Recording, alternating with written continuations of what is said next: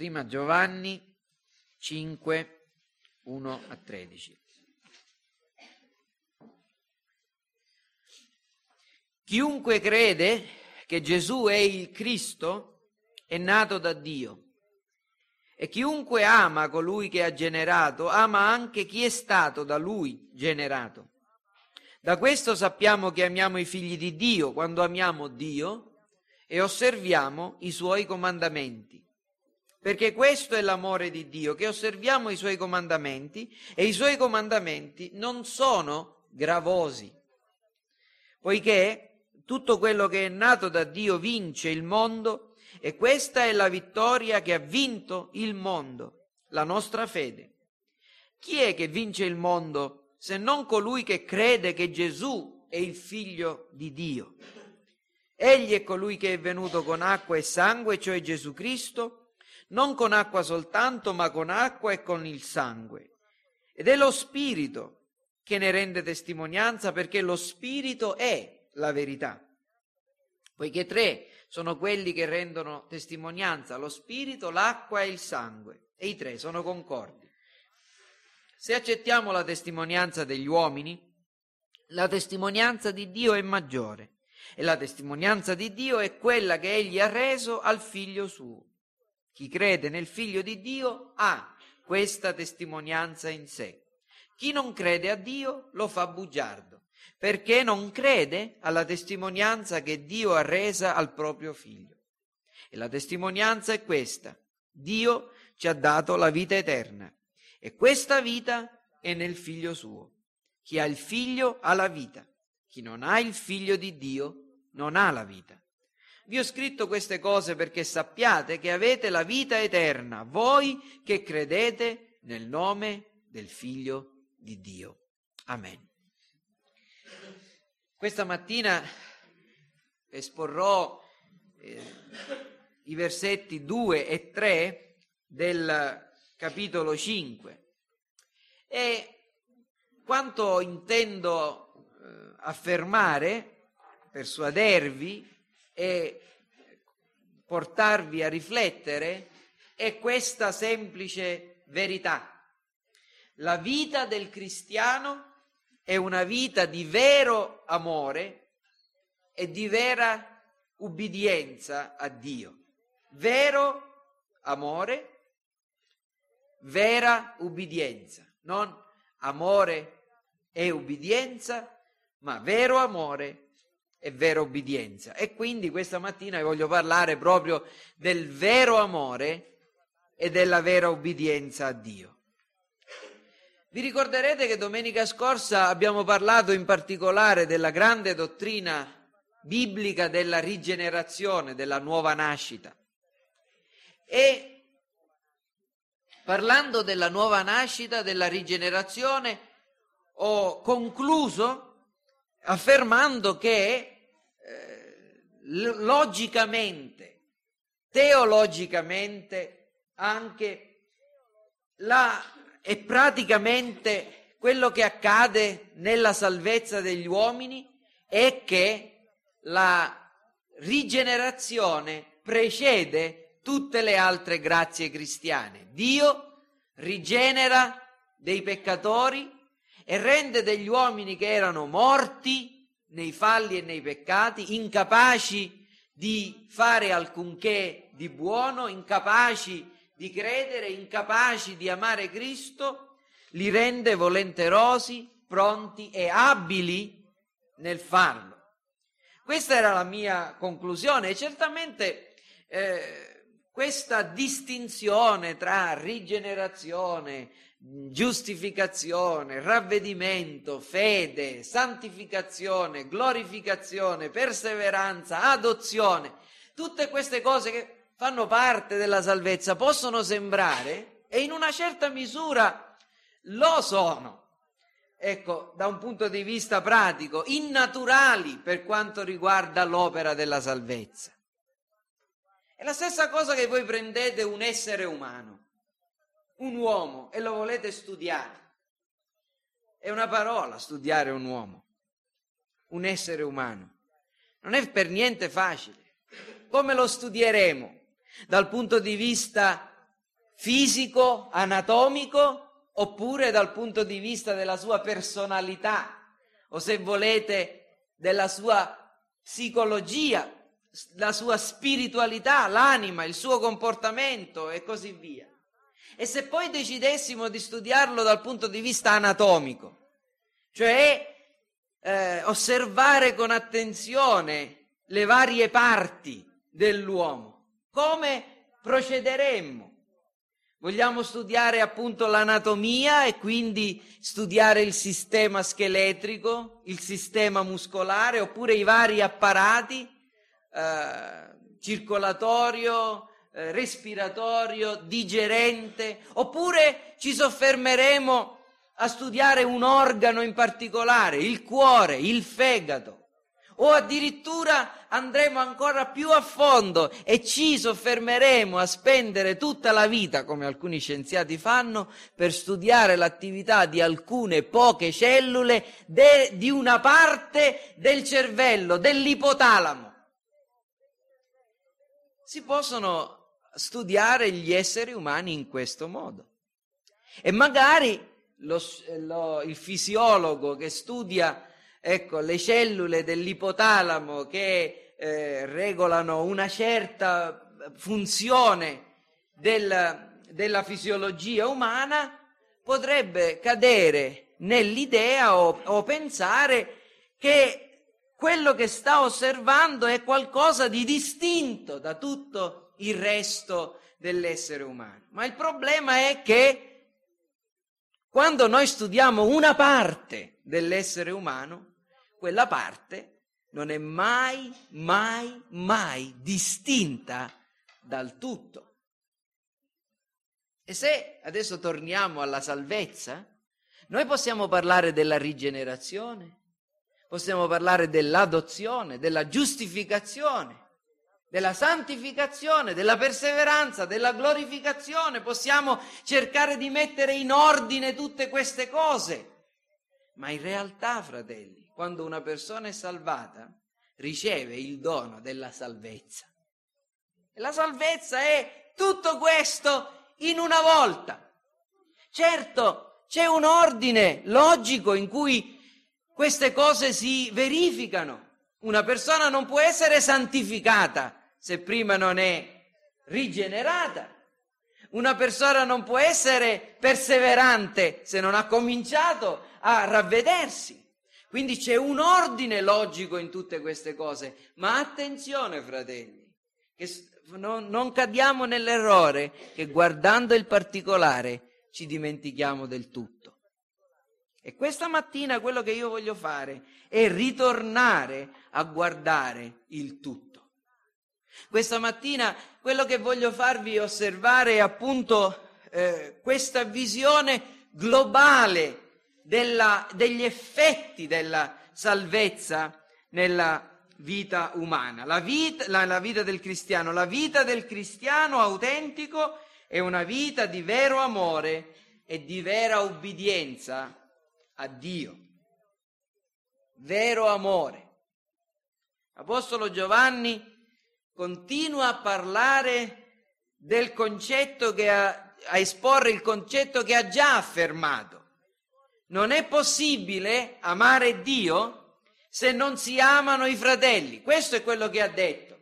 Se una persona dice di amare Dio, ma poi praticamente non ama il proprio prossimo, e a cominciare dai propri fratelli, membri della comunità cristiana nella quale vive, non, non è, è un vero cristiano, è un bugiardo, è un bugiardo. E vers- questo lo ha detto nei versetti precedenti, nel versetto 20, 21 e, e poi anche nel capitolo 1, nel versetto 1 del capitolo 5, versetti 20 e 21 del capitolo 4, versetto 1 del capitolo 5. Adesso nel versetto 2 fa una specie di prova del 9, ricorre a una sorta di espediente matematico cambia l'ordine dei fattori per mostrare che il prodotto non cambia, cambia l'ordine degli addendi per mostrare che la somma non viene modificata. E se prima ha detto che non è possibile amare Dio davvero se non si amano i fratelli, adesso dice che non è possibile amare i fratelli davvero se non si ama Dio. Perché fa così? Perché? Per il semplice fatto che, come vi ho spiegato, l'amore è un sentimento che si espande in tutte le direzioni.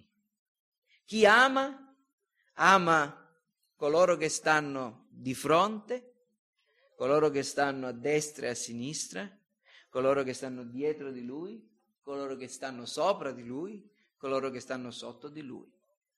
È un sentimento sferico, eh? come se vi ricordate questo, questo paragone.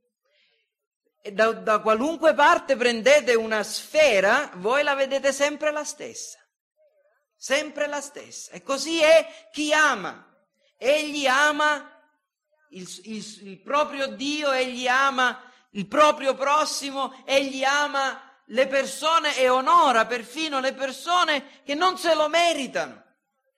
Perché ama come Dio ama e ama tutti quanti. E non è come allora ricordo, forse i, i, bambini questo, ce l'avranno in mente questa cosa, c'è un personaggio, non ricordo di quale, forse era di, di Batman, che c'è uno che si chiama Due Facce, lo guardate da una parte ha una faccia, lo guardate dall'altro lato ha una faccia. Una faccia è bella, eh, è, diciamo, almeno guardabile, dall'altra parte invece è deturpata e non può essere vista. Ora, non è così il cristiano né davanti a Dio né davanti agli uomini. Non è due facce. L'amore dei cristiani è un sentimento sferico e Giovanni spiega questo, questo amore in questo versetto, spiegandoci che prima di tutto que- l'amore autentico è un amore indiviso e universale. Eh, sembra che Giovanni anticipi una domanda. Questa domanda, quando si sente parlare dell'amore, dell'amore verso Dio e dell'amore verso il prossimo, tutti quanti i cristiani sinceri, onesti, modesti se lo pongono. Perché il cristiano sincero, onesto, modesto si pone sempre questa domanda. Io per amare Dio, appena detto questo, se io, io per amare Dio devo poter osservare che amo i miei fratelli.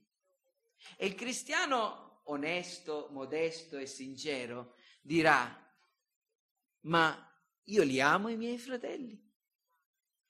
Quali sono le mie manifestazioni d'amore nei confronti dei miei fratelli?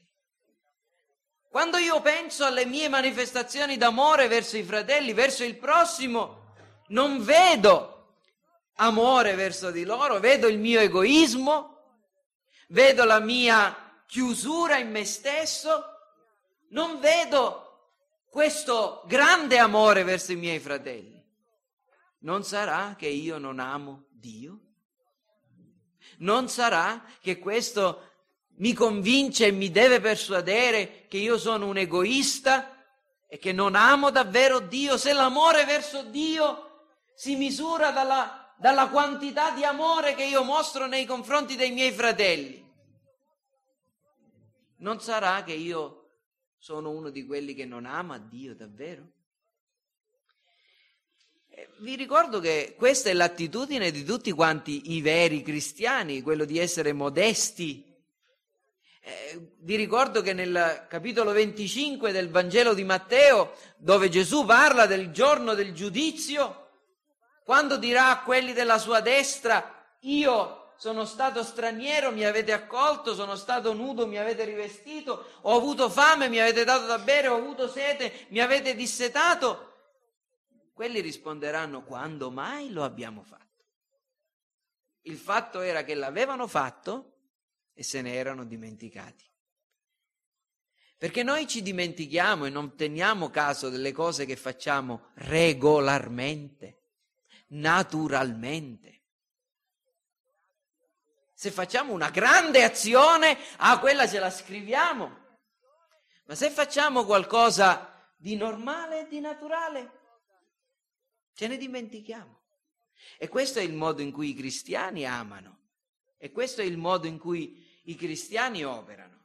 Ora, la domanda è questa, che può sorgere a causa della modestia, è come posso sapere se amo davvero i miei fratelli? E la risposta di Giovanni è questa. Guardate alle manifestazioni più ampie del vostro amore. Amate Dio? Vivete devotamente nei suoi confronti? Gli ubbidite sinceramente?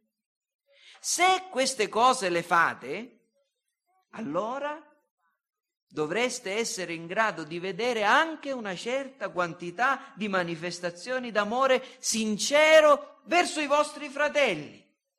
Pensateci un momento, non è così? Da questo sappiamo che amiamo i figli di Dio, quando amiamo Dio e osserviamo i suoi comandamenti.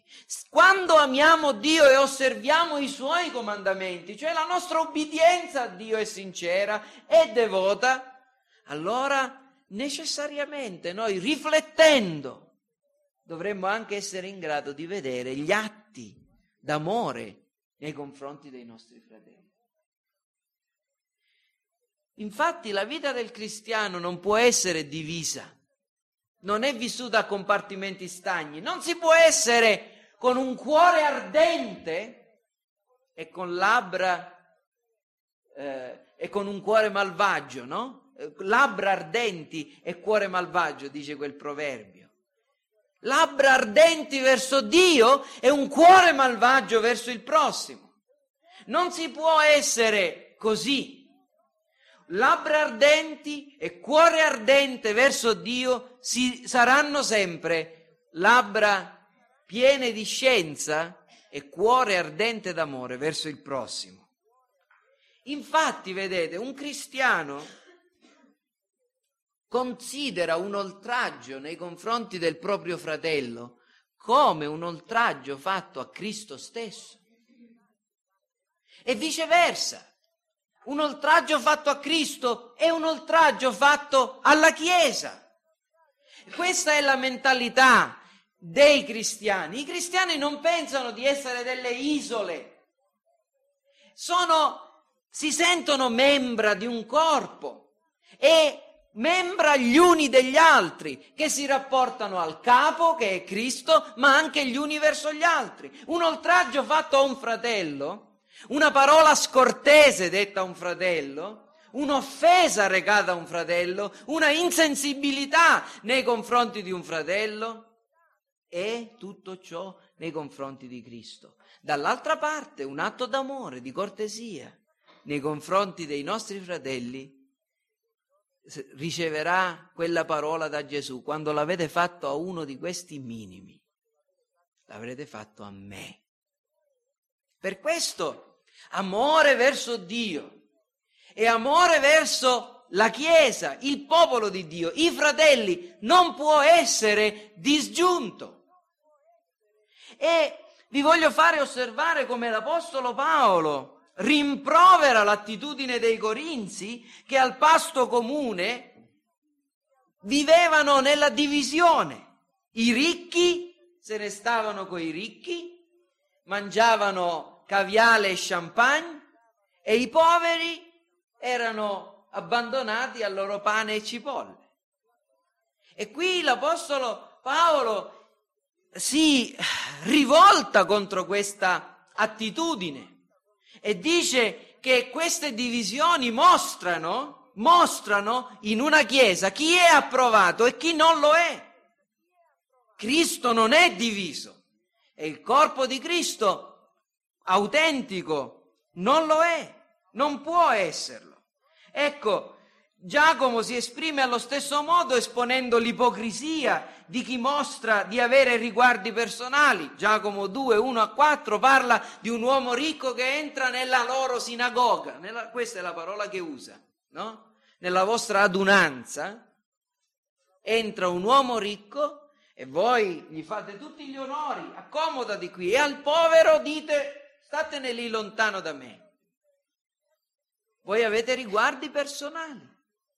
Questa non è la vera, l'autentica religione. Non mostrate l'amore cristiano.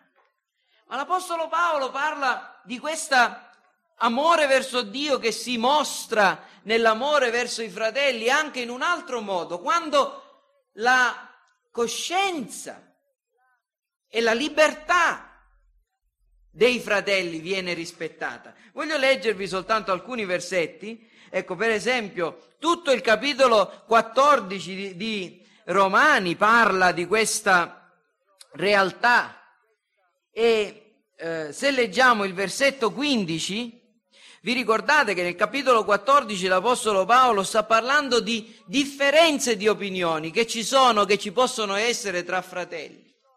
E dice c'è una persona, che, uno tra voi, che pensa che tutti i giorni sono uguali. Ci sono altre persone che invece pensano che alcuni sono più importanti di altri. Ecco, non divengano queste eh, o diversità di opinioni motivo di separazioni tra di voi o di giudizio gli uni nei confronti degli altri. Chi ha riguardo un giorno lo fa per il Signore, chi reputa tutti i giorni uguali lo fa per il Signore. E poi al versetto 15 dice ora se, oppure parla della differenza che ci può essere nelle abitudini, dietetiche dei credenti. Ma voi sapete che il problema qui era il fatto che c'erano alcuni che venivano dal giudaesimo e che mantenevano ancora una certa distinzione tra cibi puri e cibi impuri. E magari i cristiani dicevano no, tutte le cose sono pure, noi non dobbiamo fare di questo genere di distinzione, voi siete dei legalisti. No, e qui l'Apostolo Paolo dice se a motivo di un cibo, versetto 15, se a motivo di un cibo tuo fratello è turbato, tu non cammini più secondo amore non perdere con il tuo cibo colui per il quale Cristo è morto. La realtà della croce di Cristo, della redenzione di Cristo, l'amore di Dio mostrato nel donare Cristo deve governare la nostra vita nei confronti dei nostri fratelli, trattenendoci anche e limitandoci nella nostra libertà cristiana a volte mostrando sensibilità, rispetto nei confronti degli altri. Questo è amore. Questo è amore. E l'Apostolo Paolo dice la stessa cosa in molti altri casi, anche, eh, soprattutto ne parla ai Corinzi. Fratelli, vi sembrerebbe sbagliato mostrare rispetto e onore anche a persone che non sono pie, devote, sante, credenti. La scrittura ci dice che noi dobbiamo dare onore a chi l'onore spetta. Dobbiamo onorare il re, perfino. Ora, i cristiani non devono mai incoraggiare i peccati altrui, mai, chiunque essi siano. Oh, ricordatevi di Giovanni Battista che ci perse la testa per questo.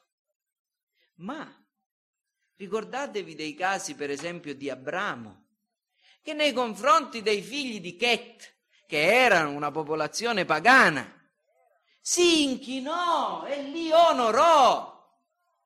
Eh, potete leggere questo a, in Genesi capitolo 23, al versetto 7, semplicemente lo leggo questo versetto per ricordare, riportare alla vostra memoria l'atto di Abramo che oh, rispetta la proprietà e anche questa popolazione. Genesi 27, eh, scusatemi, Genesi 23, versetto 7, dice che Abramo si alzò e si inchinò davanti al popolo del paese, davanti ai figli di Chet e parlò così, se piace a voi, eccetera, eccetera. Era un popolo pagano.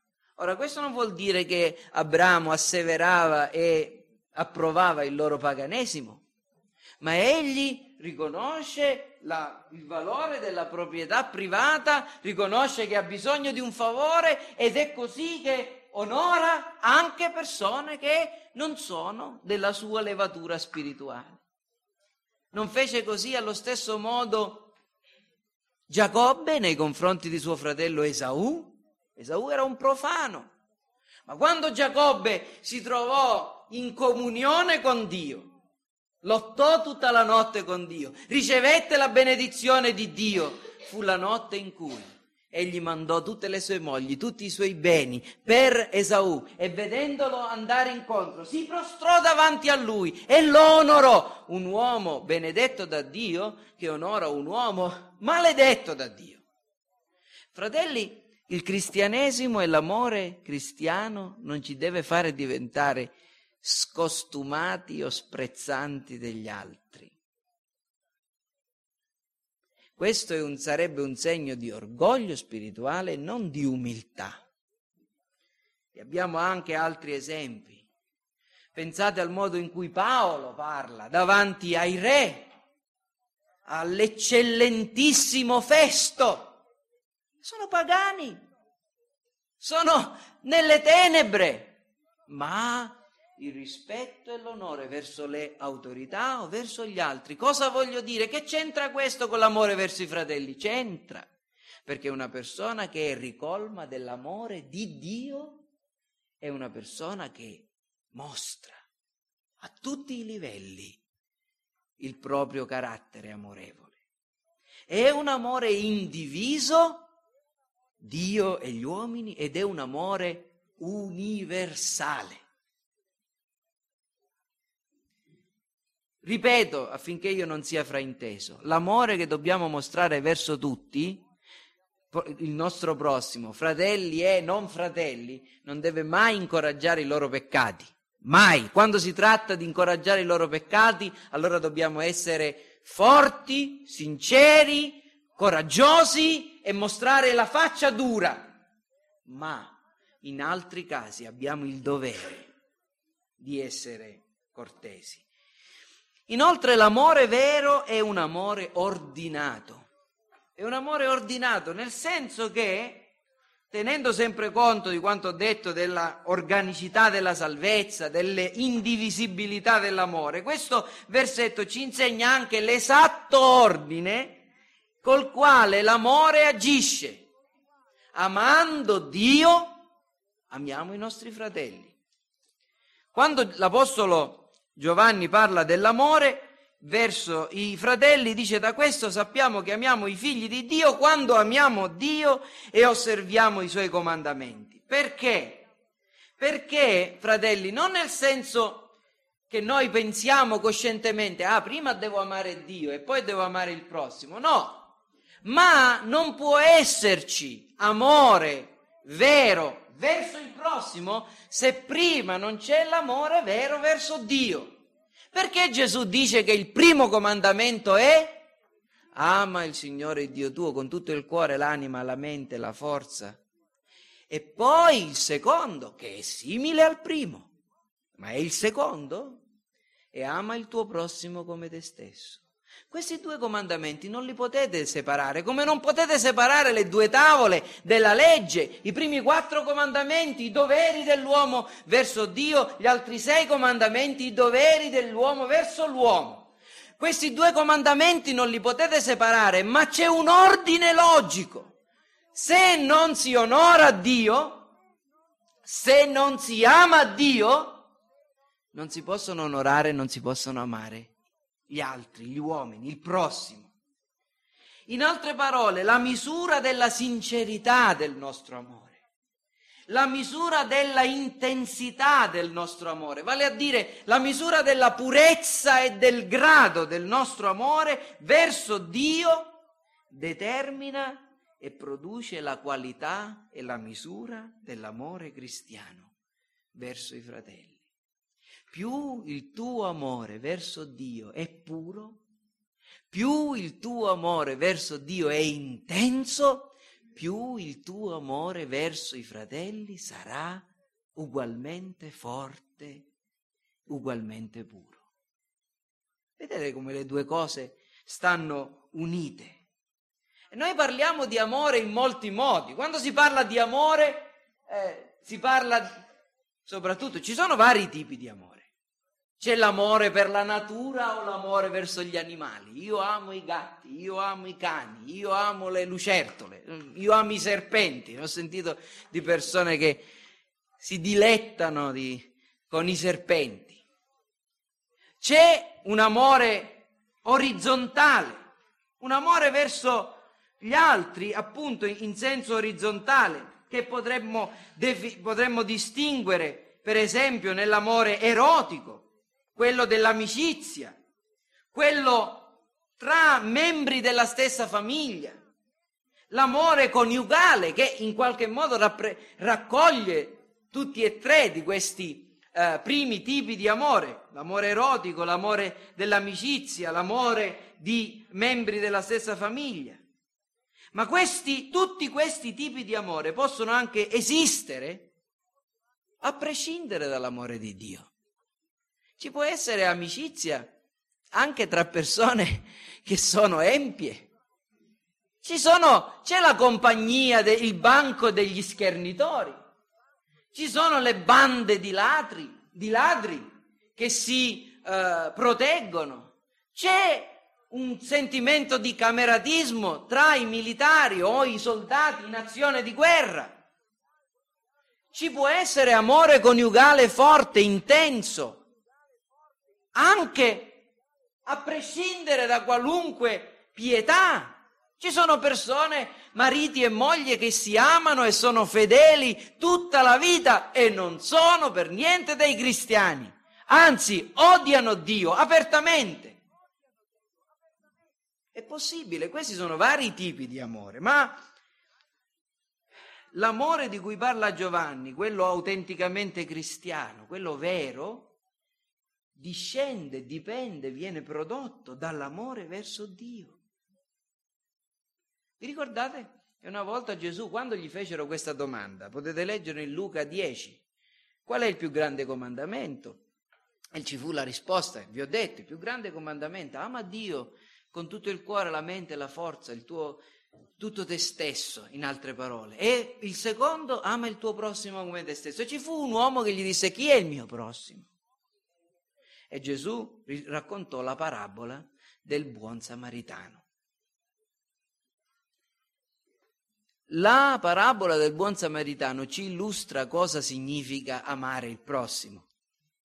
Ma ricordatevi che il buon samaritano la parabola del buon samaritano ci insegna che l'amore del prossimo discende, dipende dall'amore verso Dio. Perché non puoi amare il prossimo come te stesso se non ami Dio con tutto il cuore, la mente e la forza. Quindi l'amore cristiano, l'amore di cui parla Giovanni, è un amore ordinato, universale e indiviso, ordinato ed è un amore ubbidiente è un amore ubbidiente.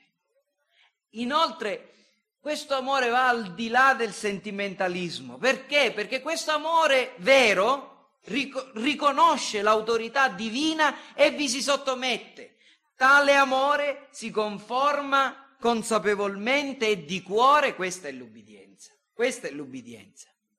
Si conforma consapevolmente e di cuore ai comandamenti della scrittura perché perché rispetta, stima e ama Dio che ne è l'autore. Da questo sappiamo che amiamo i figli di Dio, quando amiamo Dio e osserviamo i suoi comandamenti, perché questo è l'amore di Dio, questo è l'amore verso Dio, che osserviamo i suoi comandamenti. E quindi amare Dio e qui siamo andati oltre, no? Giovanni sta dicendo un'altra cosa. Ci sta dicendo come possiamo sapere se amiamo Dio amando i fratelli. Ci ha detto come possiamo amare i fratelli se amiamo Dio. Adesso ci dice, adesso vi spiego che cosa significa amare Dio. Amare Dio significa ubbidirgli.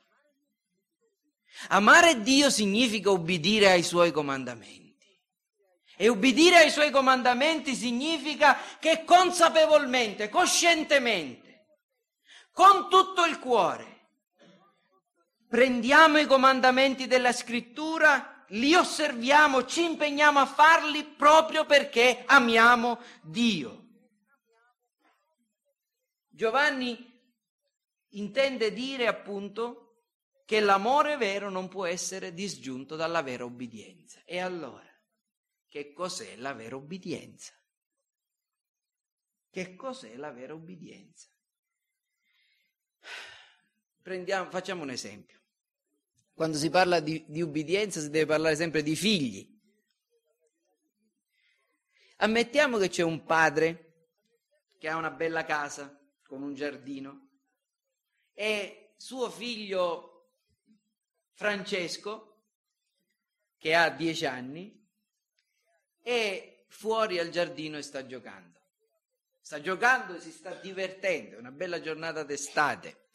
Eh, c'è un bel fresco, ci sono le altalene, c'è una bella piscina in giardino. E a un certo punto la, la mamma dice al papà: Senti, chiama Francesco per piacere perché fra dieci minuti la cena è pronta. E, e il papà esce fuori e dice: Francesco, è ora di smettere di giocare e che tu venga a casa. E allora Francesco siccome è un figlio che è cresciuto in una chiesa buona che ha insegnato che bisogna obbedire ai genitori, la prima risposta che, che dà è sì papà. E poi perde un sacco di tempo, si fa un altro tuffo in piscina. E poi capisce che è ora di tornare a casa e quindi torna col capo chino, il muso lungo, il viso cupo, le mani sprofondate in tasca, strisciando le ciabatte, entrando dalla porta. E il papà che lo vede con un grande sorriso gli risponde, oh grazie figlio mio, quale grande e meraviglioso esempio di ubbidienza mi stai offrendo. Dirà così il papà? No. Francesco è abbastanza intelligente da capire che se non, ha, se non ubbidisce si deve, deve fare i conti con la bacchetta. E quella sua ubbidienza è stata sufficiente per non fargli prendere le bacchettate, ma non è vera ubbidienza. Perché la vera ubbidienza è una conformità ai comandamenti di cuore e perché si rispetta l'autorità e si ama l'autorità che ce li ha imposti. Infatti ci sono vari modi in cui si può obbedire. Avete mai sentito parlare dell'ubbidienza di Sant'Ignazio di Loyola nei confronti del Papa? Per inde hac cadaver, come un cadavere? Sì, c'è, una, c'è, un tipo di ubbidienza passiva, fai di me quello che vuoi, dimmi, que- che, dimmi quello che tu vuoi che io faccia, qualunque cosa, io non, non c'entro, sono un cadavere, passivamente, non è questa l'ubbidienza cristiana. Come non è neanche l'ubbidienza cristiana quella che si fa per paura o per interesse. E a volte ci sono alcune persone che ubbidiscono per interesse. Gli operai che si trovano sotto la, la, la, la, paura di essere licenziati, magari hanno un contratto di tre mesi e sanno che se non ubbidiscono il padrone li, li licenzia. Questa è ubbidienza per interesse e anche per paura.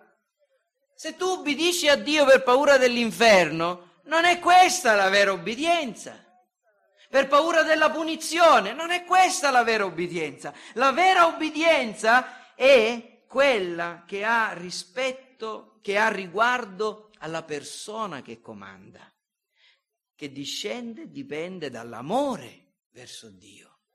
E credo che non vi devo citare molti versetti per dimostrarvelo. Gesù disse, se voi mi amate, osserverete i miei comandamenti. Se uno mi ama, osserverà la mia parola, il Padre mio l'amerà e noi verremo a lui e dimoreremo presso di lui. Chi non mi ama non osserva le mie parole. Chi non osserva le mie parole non mi ama. Possiamo invertire l'ordine?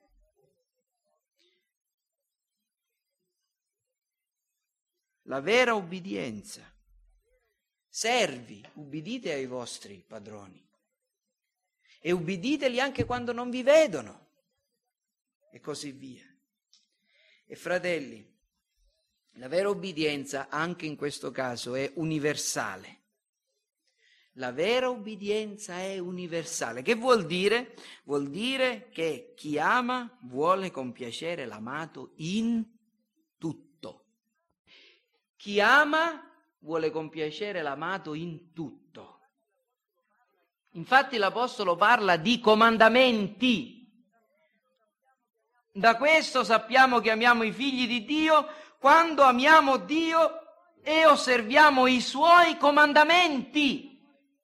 Questo è l'amore di Dio, che osserviamo i suoi comandamenti e i suoi comandamenti non sono gravosi. Mi soffermerò domenica prossima su quest'ultima aggiunta, quest'ultima parte, i suoi comandamenti non sono gravosi, ma io questa è l'ultima cosa che vi voglio dire questa mattina. La vera obbedienza è universale. Cosa vuol dire? Vuol dire semplicemente questo, fratelli, che noi tendiamo a, predi- a dividere la nostra obbedienza a Dio. Noi tendiamo a ubbidire a Dio nelle cose che ci, so, ci risultano più facili e più naturali e a rimanere disubbidienti nei confronti di Dio nelle cose che comportano il maggiore impegno e che sono più difficili per noi. E poi diciamo, illudendo noi stessi, vabbè, però è vero che disubbidisco qui, però sono ubbidiente in questo. I comandamenti, tutti i comandamenti. Perché chiunque avrà trasgredito un solo comandamento, dice Giacomo, si sarà reso colpevole nei confronti di tutti gli altri. In altre parole, se noi amiamo davvero l'autorità di Dio, la persona di Dio, non decideremo di essere ubbidienti in certe cose e non in altre. Ma tutti i comandamenti per, di Dio per noi saranno preziosi tutti i comandamenti di Dio. Fratelli, l'ubbidienza parziale è uno dei più gravi pericoli. Uno dei più gravi pericoli. Vi ricordate quando ho esposto la parabola dei sette demoni? Quei sette demoni peggiori del primo ritornano in quella casa adorna, spazzata, vuota, perché? Perché c'è stata solo una riforma parziale è un comandamento, è un'ubbidienza parziale. E vi voglio ricordare solo un esempio, uno fra tutti, nella storia della Bibbia. Un certo re che si chiamava Jehu, unto da, eh, se ricordo bene, Eliseo. Dio aveva, eh, aveva mandato Elia a ungere Eliseo e Eliseo affin- mandò affinché si ungesse re Jehu come colui che avrebbe distrutto la casa di Acab. E così accadde. Ma guardate alla tomba, andate alla tomba di Jehu. Andate alla tomba di Jehu. Sapete cosa c'è scritto su quella tomba? Questo triste epitaffio. Jehu non si preoccupò di seguire con tutto il cuore la legge del Dio di Israele, del Signore. Seconda Re 10:31. Non c'è una tomba di Jehu, ma se ci fosse ci sarebbe scritto questo. Fratelli, l'ubbidienza parziale è la mancanza di amare Dio con tutto il cuore. E il comandamento di Cristo è amerai il Signore Dio tuo con tutto il cuore.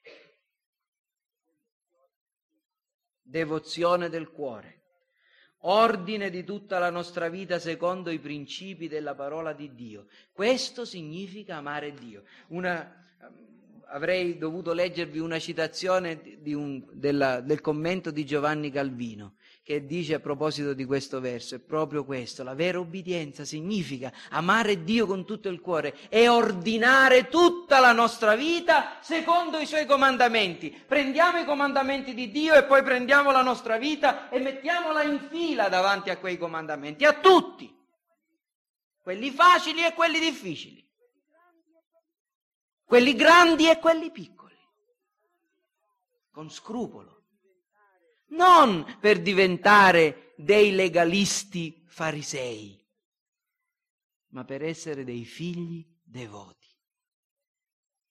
E concludo. Come possiamo acquistare la certezza? Ah, fratelli, ciascuno di noi vorrebbe avere la certezza.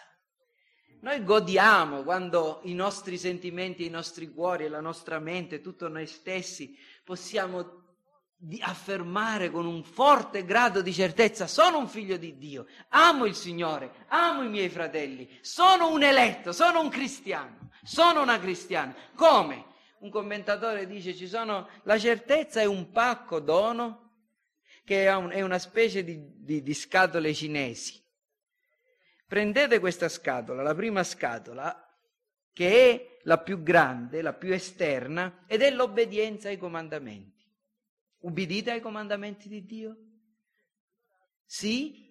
Bene, allora apritela. Troverete un'altra scatola, più piccola, che è quella dell'amore verso Dio. Amiamo, verso, amiamo Dio? Lo amiamo ubbidendo ai suoi comandamenti sinceramente? Lo amiamo devotamente, eccetera? Benissimo. Prendete quest'altra scatola e apritela. Ce ne sarà una terza. Se c'è la terza, che è quella dell'amore verso i fratelli, aprite quella scatola e c'è la certezza.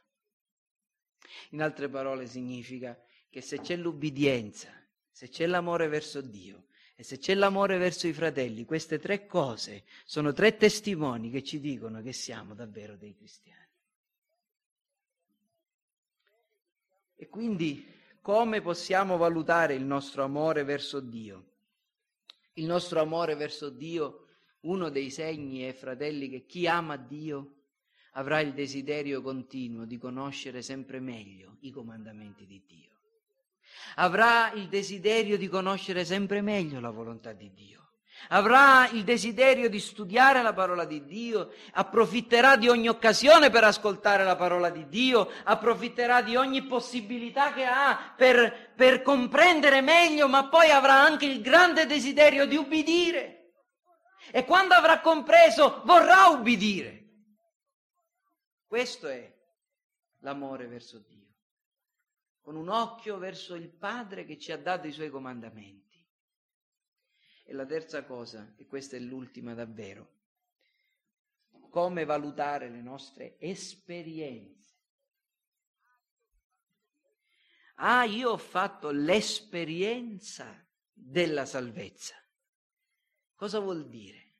Ho sentito un friccicò nel cuore, direbbero i, i romani ho sentito un brivido che correva lungo la schiena mentre la musica suonava quel particolare cantico. Ho avuto una visione di Cristo e ho visto il Signore che mi allargava le braccia e mi diceva sta di buon cuore, i tuoi peccati sono stati perdonati e il mio cuore ha cominciato a sobbalzare e ho pianto e sono caduto a terra e ho, e ho trascorso tre giorni in quello stato. Esperienze. Ma non sono queste esperienze quelle che contano. Io non dico che non possiamo avere delle forti esperienze emotive nella salvezza. La salvezza deve muovere i nostri sentimenti, altrimenti, fratelli, non c'è nulla perché quando non si muovono i sentimenti non si muove la, la volontà e se la volontà non è mossa non c'è la salvezza. Ma se volete sapere, se volete valutare la, vostra, la qualità della vostra esperienza, vi dovete domandare, le mie esperienze mi hanno spinto a una ubbidienza interiore ai comandamenti di Dio, mi hanno spinto a ordinare la mia vita secondo i comandamenti di Dio, mi hanno fatto vedere il disordine e mi hanno messo nella giusta condizione di dire, oh, queste cose dinanzi a Dio non possono stare. Se le tue esperienze non ti hanno portato a una maggiore ubbidienza e se quella ubbidienza non è rimasta fino ad oggi, non sto dicendo se c'è stato un mese, due mesi, un anno, tre anni di ubbidienza, ma se la tua ubbidienza non dura fino ad oggi, io ti posso dire che tu non hai fatto nessuna esperienza. di salvezza autentica. Ma se l'ubbidienza alla parola di Dio è ciò che caratterizza la tua vita, il desiderio di ubbidire, l'amore verso i comandamenti di Dio c'è, allora ci sono buone possibilità che le tue esperienze siano buone, autentiche e che vengano dalla grazia. Perciò, fratelli, esaminiamoci, esaminiamoci. Amen. Chiniamo il capo.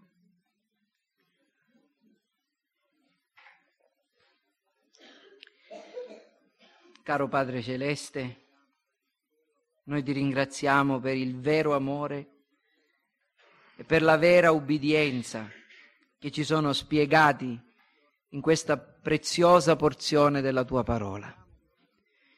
E ti chiediamo che tu scrivi queste parole nel nostro cuore e che tu ci conceda, Signore, la grazia di camminare nel tuo timore ogni giorno della nostra vita, onorandoti, amandoti davvero. Signore, noi ti chiediamo aiuto per noi stessi e per quanti tra noi questa mattina sono qui presenti e non ti conoscono. Hanno fatto delle esperienze, ma le loro esperienze non sono vere, non sono autentiche, non sono profonde. Signore Dio nostro, concedici la grazia di camminare nella via dell'ubbidienza, dell'amore verso di te e dell'amore verso il nostro prossimo, a cominciare dai nostri fratelli. Concedici questa ubbidienza sentita, devota, ordinata, universale, indivisa. Concedici questo amore dello stesso tipo, indiviso, universale. Concedici, o oh Signore, di fare la tua volontà in ogni cosa. E perdonaci, o oh Signore, perché ciascuno di noi ha molte cose di cui chiederti perdono. Ti chiediamo adesso rimani con noi per il resto di questo giorno e fa che possiamo tornare in questo luogo nella migliore condizione spirituale possibile, per continuare a far festa dinanzi a te, ad ascoltare la tua parola, a gioire alla tua presenza e a ubbidire ai tuoi comandamenti. Te lo chiediamo nel nome di Gesù. Amen.